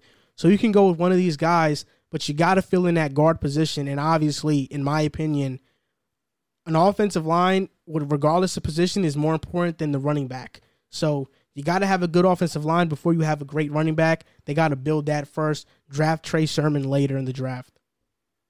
Yeah, I agree. I would go guard with the first round pick and, and try and build up that offensive line, not, not only now, but for the future, because you're probably going to be looking to keep this core together for the next couple of years. I think they have a really good, young, talented team. I don't think they have to do much this offseason, but there are a couple of positions of need. The edge rusher is the first one that comes to mind. Figuring out how they're going to sort out that offensive line is the next big issue I would tackle. And then running back for me would be the third big, I, I wouldn't even call it a problem because I don't think it's really holding them back too much, but it could be the move to take them to that next level if they bring in a running back, whether it's through the later rounds of the draft or paying one of the lower tier free agent running backs. I, think that could really help out Josh Allen because you looked at him in the playoffs this year. They didn't run the ball at all, especially the game against the Ravens. Uh, you know, I don't think they ran the ball more than five times in the first half. So I think bringing in a running back could be a huge help to Josh Allen this offseason. So the last team we're going to talk about is the New England Patriots. The Patriots have been dominating the AFC East for how many so years. This is the first year that they're in a position in the offseason where they got to catch up. The Patriots have to catch up, and especially on the offensive side of the football. So these are some major free agents from the Patriots that are going to hit the market. They have over 26 total free agents, but these are the ones that I think are the most uh, notable and they're going to, you know, make the they're going to their loss is going to be felt if they leave. That's Joe Thuney, Jason McCourty, James White, David Andrews, Lawrence Guy, Adam Butler, Cam Newton, and J.C. Jackson. So the Patriots have a lot of cap space this offseason, but they also have a lot of notable free agents that are going to be free agents this offseason. So a lot of the money is going to go to that. So if I'm the Patriots, the first thing I do is that I re-sign Joe Thuney back, like no doubt about it. You re-sign David Andrews too, and you re-sign J.C. Jackson, who was possibly their best corner when Stephon Gilmore went out this past season. Everybody else for me can go. Cam Newton didn't show enough to warrant another opportunity with the Patriots this upcoming season. Lawrence Guy, not that big of a deal. Adam Butler, he's good. They should probably should look to bring him back as well. James White, the Patriots don't really bring back running backs past their first contract, so I think he's gone too. They can find a better one in the draft or free agency. And for me, of course, their defense is going to be good because of Bill Belichick. You got to address the offense. You got to get receivers. For me, in free agency, they've been linked to Marvin Jones Jr. So I'd go and sign Marvin Jones Jr. And there's also other guys. You can go with Curtis Samuel, who's a speedster. Maybe they sign Hunter Henry. And then on the defensive side of the ball, since you're losing Lawrence Guy and Adam Butler, maybe they go Kenny Clark. They steal him from the Packers, a very good defensive tackle.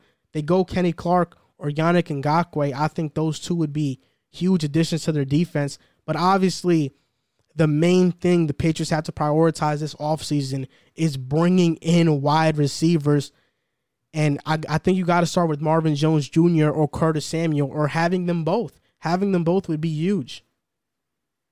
Yeah, I agree with you. I don't think Cam Newton comes back this season at the quarterback position. He was probably statistically the worst quarterback in the NFL last season. It was worth the shot. You know, who knows if he had gone back to the level that he played in Carolina, the Patriots could have been in, in the race for the division, but it didn't work out. I think they move on from him. And I think they look to draft a quarterback. I don't know if he'll start immediately. Maybe they get a guy like Mac Jones or Kyle Trask with their first round pick. Um, another guy that I would look at in the later rounds, Kellen Mond. He had a great a great day at the Senior Bowl, and a lot of his stock has definitely risen up. And I think you could get him later on in the draft without taking him in the first round. So one of those guys is a name I would look at at the quarterback position. The problem is I don't know what they do at quarterback next year, whether they want to bring in a veteran, maybe a guy like Ryan Fitzpatrick, or not necessarily him, but somebody who could just come in, hold over the position for a year, or if they want to give Jarrett Stidham another shot. I personally don't believe in him whatsoever. I feel like it would be a waste. But I don't know if any of those names that I mentioned in the draft would be ready to go from day one. So I think they should look at a bridge quarterback or a veteran quarterback to come in and take next year. But I do think they should look to draft one of those three guys with their pick situation. Then looking at free agents, starting on the offensive line, Joe Thuney and David Andrews, I would look to bring both of them back. They're such huge parts of this team, great veteran leaders. And, those are two guys that I would definitely look into bringing back. On the uh, Lawrence Guy, give or take, you know, I feel like they should look into bringing him back, but only at a certain price tag. And same thing with Adam Butler. I think that Adam Butler was kind of a hidden gem for them. And I would personally bring him back over Lawrence Guy. But JC Jackson is really the guy they need to bring back. I know there's been rumors floating around about Stephon Gilmore and what his status is going to be. People were talking about him being a potential uh, trade deadline target this season, and who knows if that extends over into next season. But bringing back J.C. Jackson would at least give you that formidability that if you do want to trade Stephon Gilmore, you can do that and still have a guy like J.C. Jackson in that secondary. So I feel like bringing him back is very important. But you hit you hit the nail right on the head. The wide receiver position is the place to go. Who was their number one this season? Jakobi Meyers. You know they didn't really have any Darius formidable. Bird yeah, Damiere Byrd, they didn't really have any great receivers this season. And with such a deep free agency class at the wide receiver position, I feel like they need to go out and get at least one, if not two, of those top guys. Whether it's you know a guy like a, a, Corey Davis, I feel like would be a nice addition for them. You mentioned Marvin Jones, who's been linked to them. I feel like would be a nice addition, and then maybe look towards the second tier targets to bring in a second wide receiver. But if I were them, I would look at bringing in two wide receivers because that position group was very poor for them this past season. And if you're going to bring in, especially if you're going to bring in a rookie quarterback, you're not giving them any chance at all if you're bringing back the same weapons that you had last year. You know, you're like I said about Jared Goff before, you're throwing him off the ship with no life vest, and that's no situation to succeed in for a rookie quarterback. So for me, uh, I misspoke. Kenny Clark actually re-signed with the Packers, so they can't sign him. But I think Mac Jones is ready day one. I think he would be ready day one. Uh, I think he his preparation is there, and he's he's a very hard worker. I think he'll be ready day one, especially in an offense like the Patriots, which is just predicated on the quick passing game. For me, I would not even think about drafting Kyle Trask with the first round pick. It, I would not even think about it. Maybe in the later rounds, yeah. Kellen Mond is cool, but I'm not that high on Kellen Mond, even though he did win um, Senior Bowl MVP. I'm not high on him at all. Um, I think quarterback targets for me would be Jacoby Brissett, bringing him back to reunite. He knows the offense, so you know the Patriots love familiarity. I think bringing Jacoby Brissett would be back. Another option would be, of course, trading back for Jimmy Garoppolo, and guys also. I mean, Tyrod Taylor he's an option as well. I think he can do what Cam Newton did last year at a higher level, especially with better weapons. And maybe they want to give Mitch Trubisky a, tr- a tryout. You know, Mitch Trubisky is very good in terms of the short passing game. He's not a very good deep thrower, but that's what Josh McDaniels' offense is.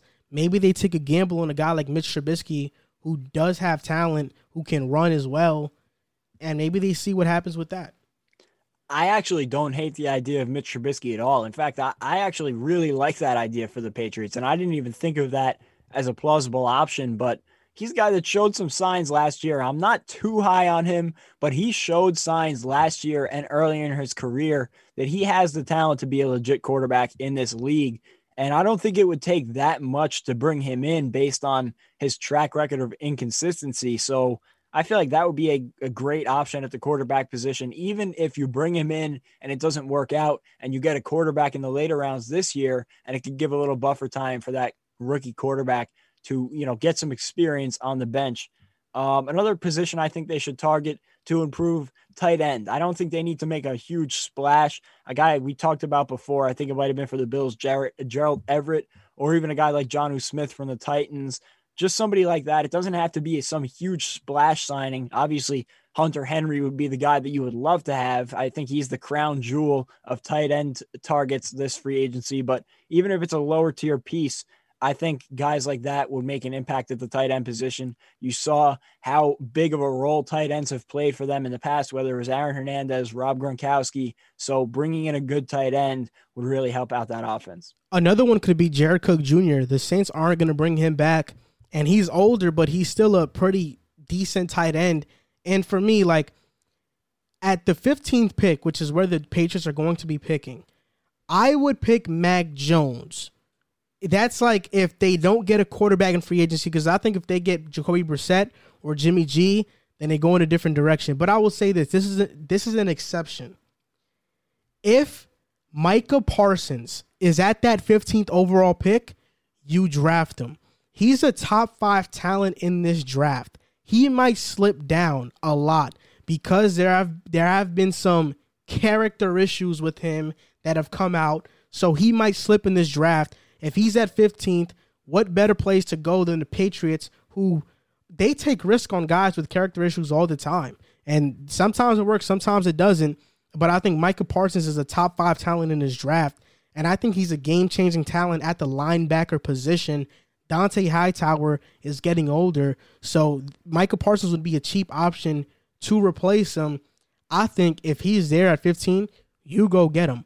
Or you can go get Patrick Surtain the second from Alabama as well. It really depends on what the Patriots want to do. But we all know they should possibly get a quarterback, but maybe they're not high on anybody in this draft and they just want to sign somebody in free agency. Jacoby Brissett, Mitchell Trubisky, one of those guys, we don't know. But, you know, there are options here. But if at 15 Micah Parsons is there and they have a veteran quarterback, you draft Micah Parsons. Yeah, and that's a great call on Parsons. Like you said, if there's anywhere you would want to go as a guy with character issues, the Patriots are the place. You could go down the line over the last few years of guys they've brought in with character issues, and a bunch of them they've been able to set straight. Some of them haven't worked out, but that's a great place to be under Bill Belichick on, on a pretty solid. That defense is always going to be solid. Bill Belichick is one of the greatest defensive minds, you know, of our generation. So I feel like that would be a good landing spot. I have a feeling they're going to go with Mac Jones. Even though I'm not too high on him, I feel like the Patriots system is one where he could really work out. Like that would be one of the one of the places I would feel better about him going. And you mentioned Patrick Surtain being a potential a potential pick for them. If they get him and they re-sign J.C. Jackson, then you could really look at moving Stephon Gilmore. You would have Surtain to learn under J.C. Jackson, and I think that for Stephon Gilmore, you could get a haul uh, of whether it's picks or talent to add on to this team. And I think it might be a wise decision for them with the position they're in right now. And I know that there's a team out there, a contending team out there that would overpay for Stephon Gilmore the way the Seahawks did with the Jets for Jamal Adams. You know, if teams think they're that one piece away, they will give up a lot to get a, an all pro corner like Stephon Gilmore. Look at Jalen Ramsey to the Rams. It is a similar situation. So that could be an interesting way of going about it. Not only do you get Patrick Surtain, but maybe you move up in the draft and you're looking at a guy like Trey Lance. So I think it'll be interesting to see what which direction they go in here. But they, this is the most rebuilding we've seen the Patriots in my lifetime, probably. So I'm I'm excited to see how they go with it. I mean, this is the first time in forever where the Patriots have to think about their quarterback, right? So there it's a real question like do you go after receivers because you need receivers to make your quarterback successful or do you go after that quarterback? It's really a toss up for me without a doubt. This offseason for the Patriots is about building that offense. And that's going to do it for our previews for all AFC East teams. We talked about the Jets, the Patriots, the Bills, and we also talked about the Dolphins. We're gonna do this weekly until the the free agency period kicks off, until the offseason period officially kicks off. So this should be really fun to do. Uh, this was a pretty good episode. It went by pretty fast uh, from the standard of how long we usually record. As always, thank you guys for tuning in, and we appreciate you guys. A snowstorm happened where we live, so we weren't able to record in person. That's why we're on Zoom. Uh, we had like one foot and a half inches of snow. It's pretty crazy. You know, everybody's car was trapped in snow. Yeah, I'm not going to be able to find parking to, to come to the podcast for months with the amount of snow that fell. We we probably got close to two feet, and I know I've been shoveling for like a, a pretty much a day straight. So I'm happy to just get on here and be able to talk some football rather than be out there shoveling the snow, throwing my back out. Yeah, exactly. So this was a great episode. We want to thank you guys for tuning in. As always, you can follow us on Instagram and TikTok at Pick Aside Podcast, on Twitter at Pick Aside Pod. We post when we have new episodes on there, and we post when our segments are out on there as well. And if you want to donate to us on Patreon, you can find us at Pick Aside Podcast. Um, thank you guys for tuning in, and as always, don't forget to leave a review on Apple Podcasts. It helps us grow a lot. Thank you guys for listening, and we'll see you next time.